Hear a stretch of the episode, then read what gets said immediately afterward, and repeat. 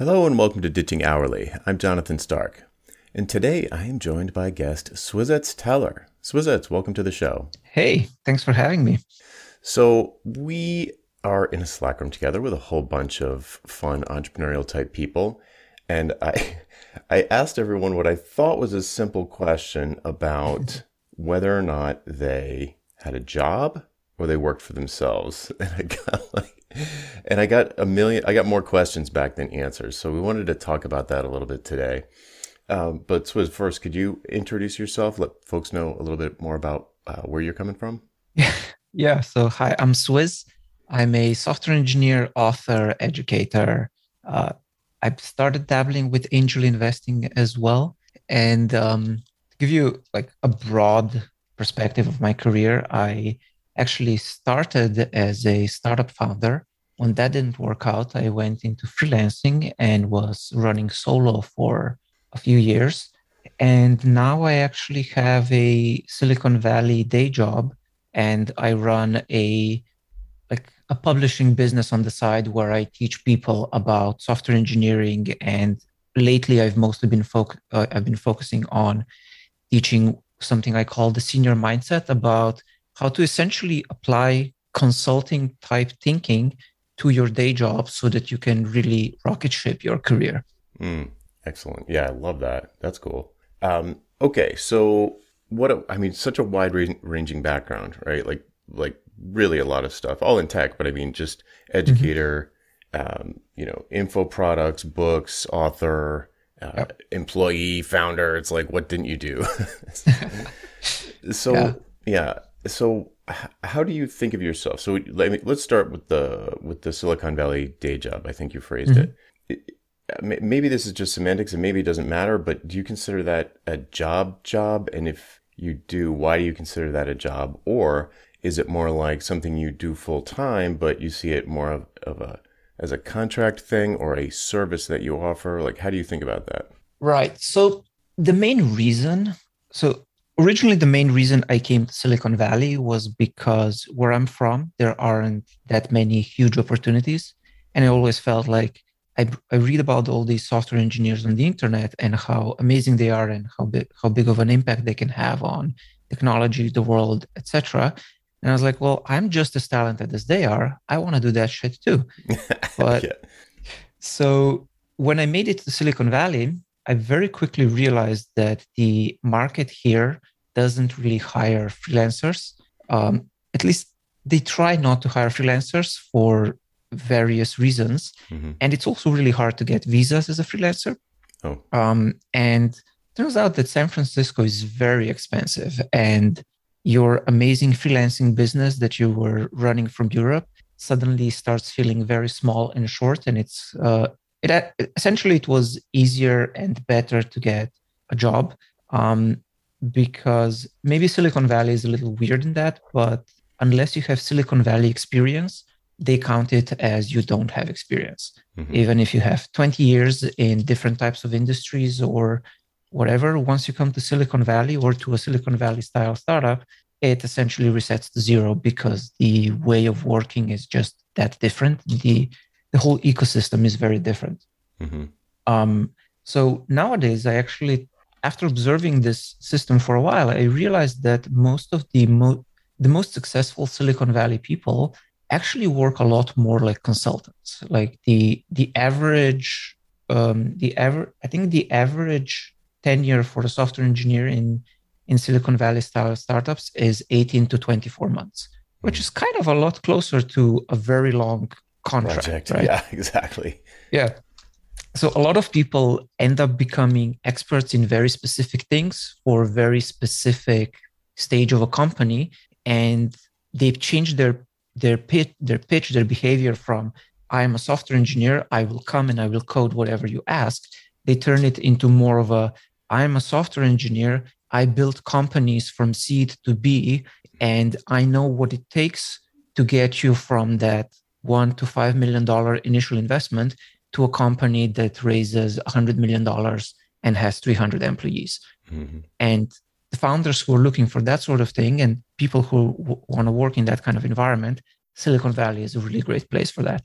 Now, because of the VC market and everything else, that's usually structured as a day job or as a full time employment.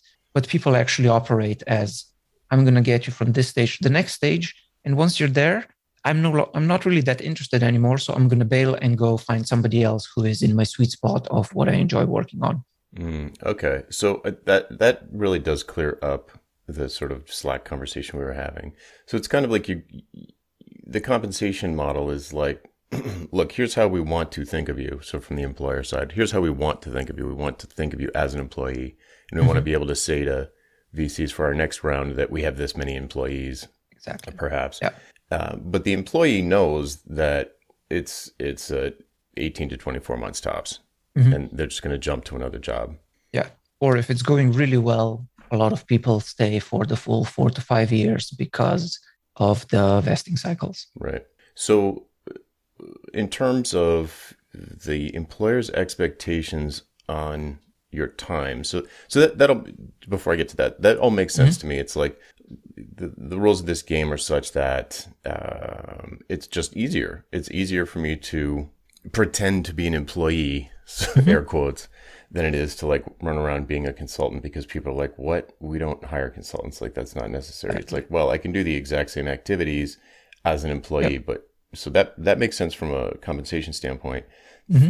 So, but what about the expectations of your contribution? Because the expectations uh, of a contribution are, in my experience, wildly different. So, if I'm mm-hmm. consulting with someone in a similar capacity, so not like advisory retainers, but like in, when I was building software mm-hmm. and value pricing things and giving, you know, giving fixed prices for projects that were often 12 to 24 months, a lot of times weighing in around 18. Mm-hmm. Uh, I had complete autonomy over my calendar. So is that also true with like what this sort of arrangement that you have or you have observed? I think that part tends to vary based on companies. Um, some companies are very butt in seat time. I think those yeah. are usually the smaller companies with less experience management. Mm-hmm. Um, but the bigger the company the more experienced the people around you i find the more of that available the more autonomy you end up having and also surprisingly i think this works the same in freelancing and consulting the more money you're paid the more autonomy you have yeah um, so like at my current position because we're fully remote uh, due to the pandemic but even before really there's no i can just put a block on my calendar and say hey i'm not available then Mm-hmm. And nobody really cares how much I work as long as uh, the results are there and I show up for important meetings. Mm-hmm. That's really the only thing anyone cares about. Mm-hmm. Now, in terms of setting boundaries, that is always up to you. Like my girlfriend works at the big Fortune 500 and it might actually be a Fortune 100. Mm. Um, and, you know, she can just say, Hey, I'm not feeling good today and block off the entire day and it's fine. Or she can stop working at 4 p.m. But you know, some other times somebody in a different time zone has something important and she has an immovable meeting at 7 a.m. And that's just how it is. Mm-hmm. So it's like you're always on the job, you're always available, but nobody's expecting you to be always available, if that makes sense. Yeah, right. Like you need you need to be available at really any time, but in case the bat phone rings, but it doesn't always ring. Yeah, exactly. Yeah.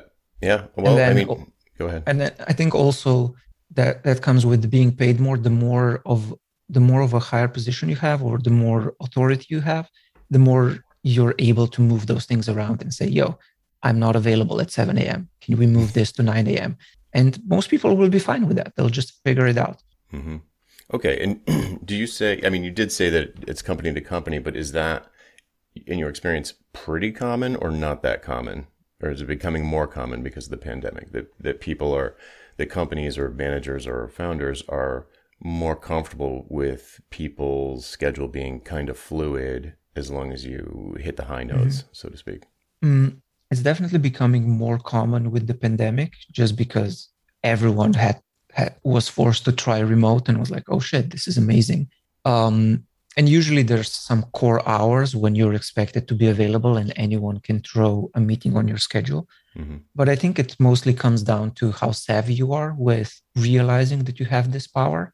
I think a lot of people, especially younger people, when they're starting employment, they don't realize that they have the ability to say no to things. Mm-hmm. And I think yeah, that really helps. Uh, just being able to say, hey, this is my schedule. This is when I work best. You hired me because you want me to do a job, not because you want me to keep your seats warm. um, and in my experience, most people are fine with that as long as you're actually providing the results. The problem are yeah. a lot of people want to have that flexibility but aren't providing the results. Mm-hmm. And that's when you often then start seeing more of the management by time, mm-hmm. which is often a, secretly a signal that you're not pulling your weight or you're not meeting expectations. Oh, that's a great point. Yeah. Yeah. I mean, I certainly I had one job in corporate America, and it was very much you know you needed to be there by the time you, you were supposed to be there, and you needed to stay until the time you were supposed to stay. So in, there was some flexibility. You know, for example, mm-hmm. uh, it was near Boston when I you know I worked there, and I commuted about an hour to get there, and the traffic was just awful. It was just atrocious. Mm-hmm. So you know, I, t- I I had to be there for eight hours, but I talked to my direct manager and said, "Hey, could I, you know, could I do like a, a ten o'clock to six o'clock thing just so I missed the traffic?" And she was like, "Yeah, no problem." But but there was very little yep. ability to say like, "Oh, um, how about I just like take a half day?" Or how about I don't work Fridays? Like that would never have flown. But you know, this is back in the late 90s, early 2000s. So, you know, probably that same team, if they even exist anymore, and in fact they don't, but it's probably 100% remote now anyway. Yeah. So it would be uh, the t- time is just. I mean, what is it? What is it like? 20 years later. Yeah. So well, yeah, yeah. I, th- I think corporate, like corporate, corporate life is still a lot more like that. But I think mm-hmm. that's changing as well. Like um, a common trick in Silicon Valley is they don't tell you you have to stay late. Instead, they're like, hey, if you happen to stay until 8 p.m., you get free dinner. Or, mm-hmm. hey, if you happen to come in early, you get free breakfast rather than you have to come in early. Because mm. um, especially around here, they're also competing with very cushy, very highly remunerated jobs. It's like every startup wants to have the the level of employee who could have easily gone to Facebook making three, four hundred k a year and you know being relatively cushy over there, from what I've heard. Mm-hmm um, except they want you to work quote unquote startup hours for half that or even less. And you know they have to offer something to keep you. Right. Yeah so it's flexibility basically. Yeah. And free breakfast. Yeah. I mean it's like it depends on depends on what you like and how you negotiate with your manager. But i think the once you have the results and people are seeing those results and you know how to communicate that you're getting the results so like it's very easy to have to do a lot of really good work that stays invisible. But once those things are in place, I think the flexibility just starts coming. Mm, okay, so in the consulting space, um, and I mean true consulting, like not just a freelancer that decided to call themselves a consultant because they heard someone say that they can charge more, but someone mm-hmm. who has changed, yeah, but someone who has changed into a consultative kind of mindset and is really doing advisory work, mm-hmm. they there's this sort of maturation process that seems to happen with that transformation. I don't know if it's chicken or egg, but where you start to get super focused on results and mm-hmm. a lot less focused on saying, well, oh, I put in the time, you owe me the money. It's like the as you start yep. to increase your altitude of involvement with the client, you're dealing with people farther and farther up the food chain. They don't care how long it takes you to get the results. They just want the results. And in fact, the faster you can do it, the better. Mm-hmm. So in theory, you know, if you could just wave a magic wand and provide the results, then they would be delighted to pay you full boat because everybody's thinking about the results at that level. So yep in a in a situation maybe maybe not speaking for yourself but maybe for people that are more junior how do you start changing your mindset and perhaps even the mindset of your manager to focus more on results instead of warming a seat mm-hmm. yeah I, that's also a big transformation that happens in full-time employment and i see that a lot with software engineers where in the beginning they're very focused on just doing the work and coding away mm-hmm. and then as you progress in your career you start getting more and more concerned with results um, like a really good i think a quote that really changed my mind in this perspective was from a cto a couple of companies ago who said look dude it doesn't matter how good the code is if we don't survive. Like we need to survive first.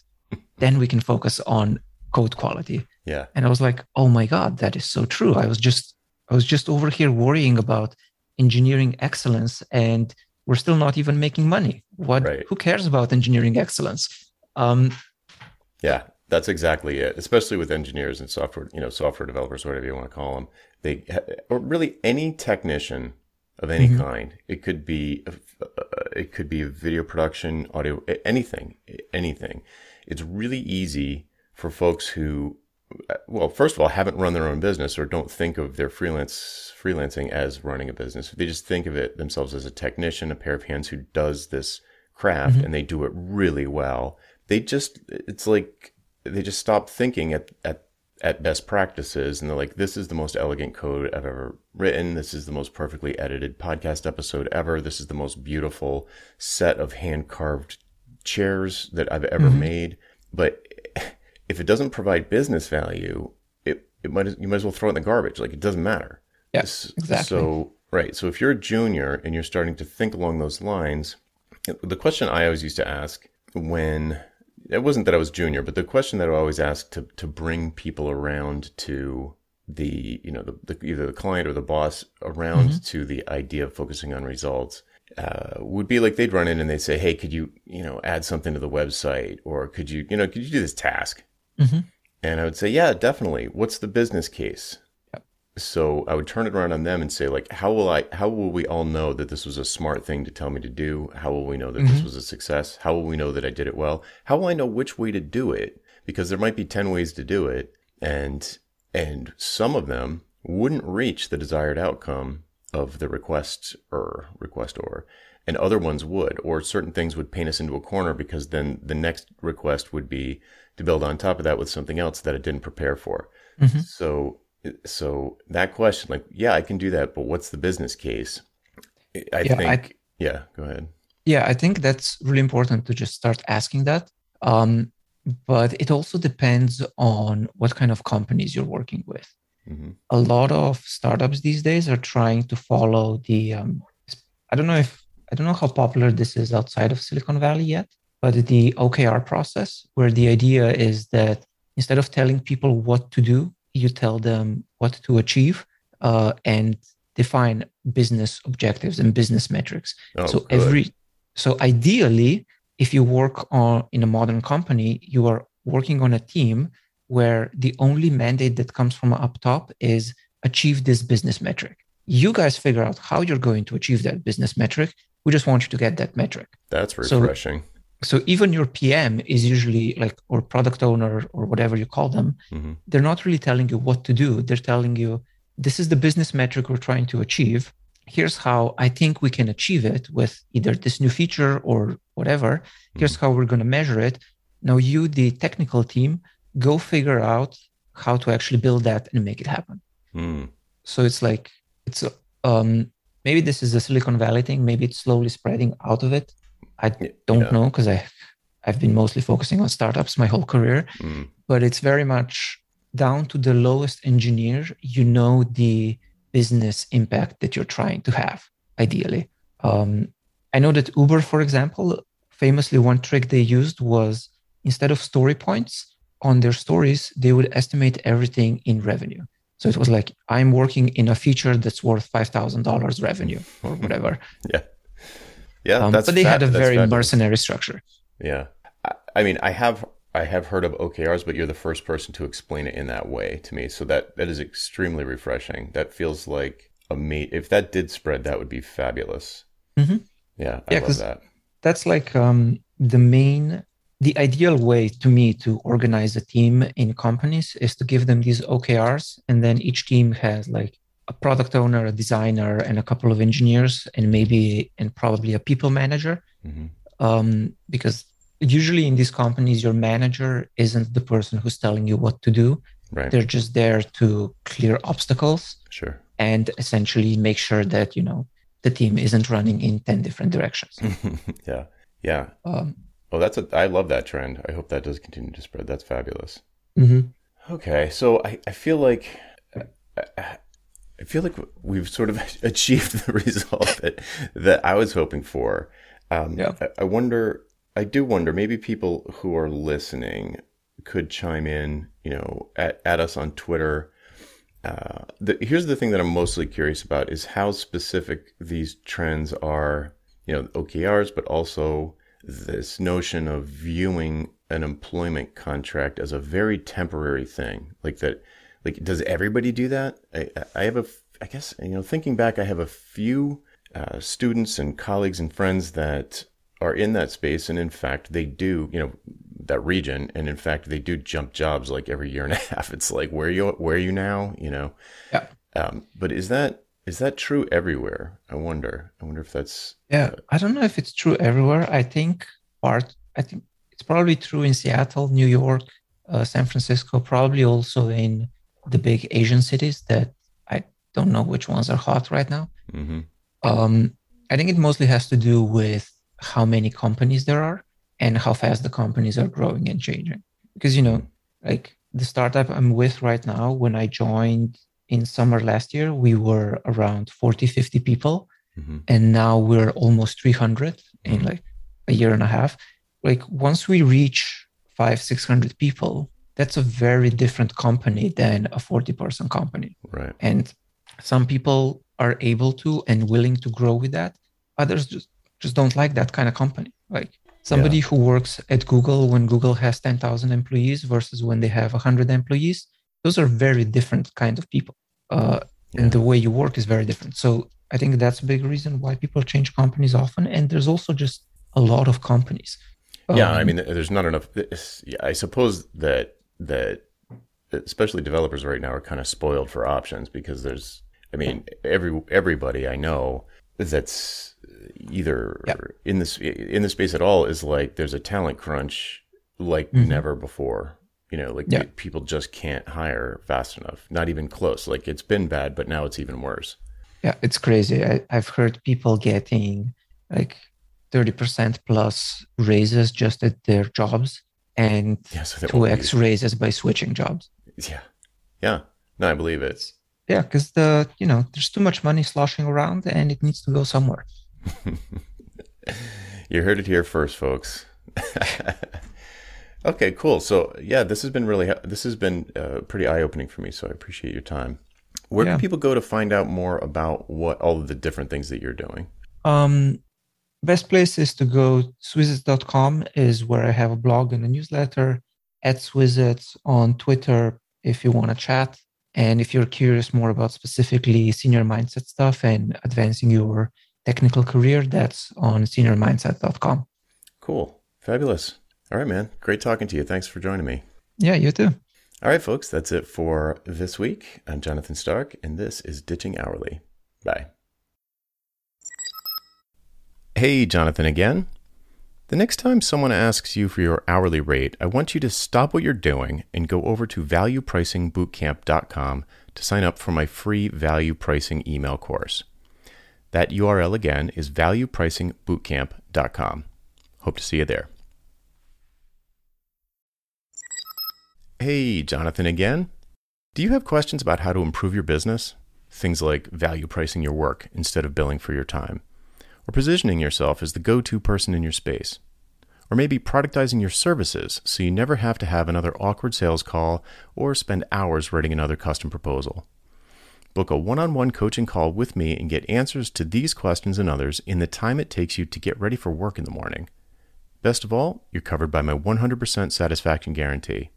If at the end of the call you don't feel like it was worth it, just say the word and I'll refund your purchase in full. To book your one-on-one coaching call, go to jonathanstark.com slash call, C-A-L-L. That URL again is jonathanstark.com slash call. Hope to see you there.